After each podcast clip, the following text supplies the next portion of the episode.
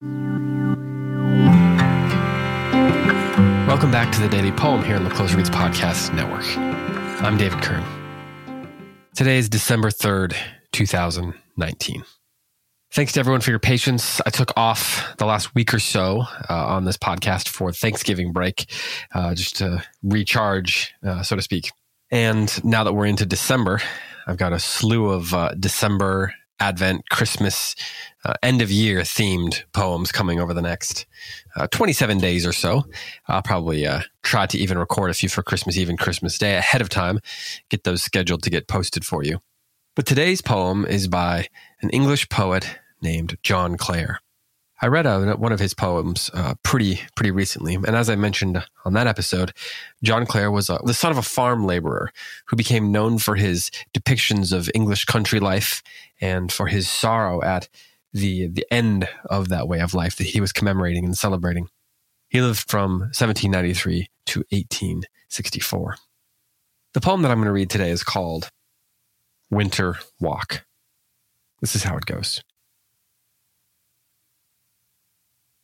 The holly bush, a sober lump of green, shines through the leafless shrubs all brown and grey, and smiles at winter, be it e'er so keen with all the leafy luxury of May.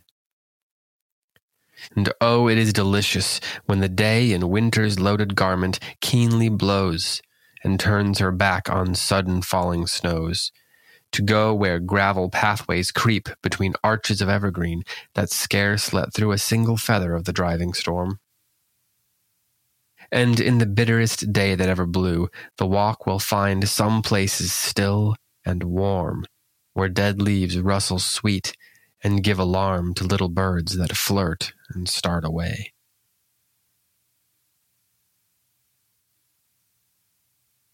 So this poem, Winter Walk, is a sonnet. It has 14 lines and it's an iambic pentameter.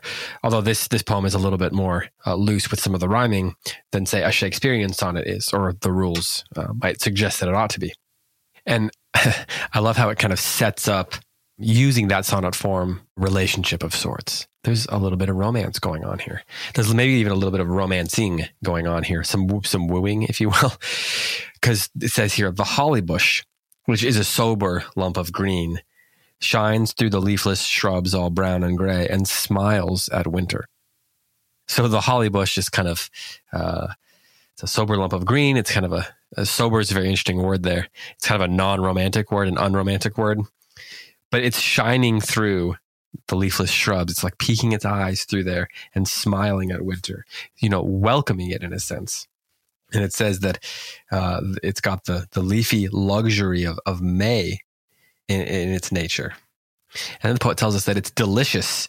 That the winter is delicious. That's not often a word. I mean, maybe there's delicious food in winter: soups, chili, stews, things like that. Cottage pie, pie.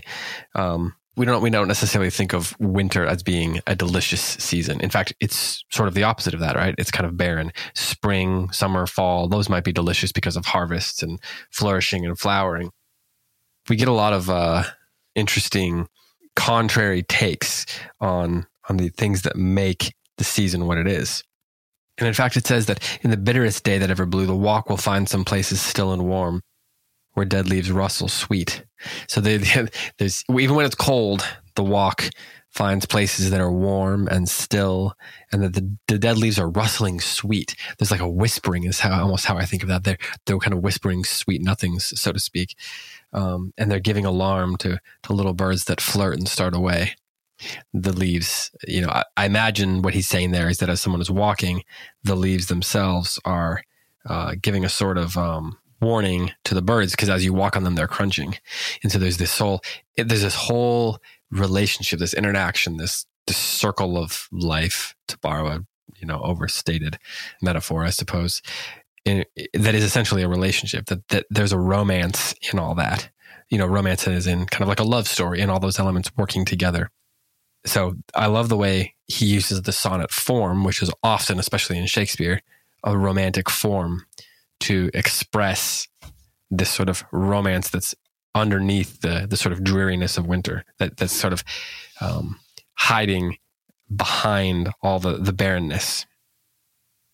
So I'll read it one more time. This is John Clare's Winter Walk. The holly bush, a sober lump of green, shines through the leafless shrubs, all brown and gray, and smiles at winter, be it e'er so keen with all the leafy luxury of May.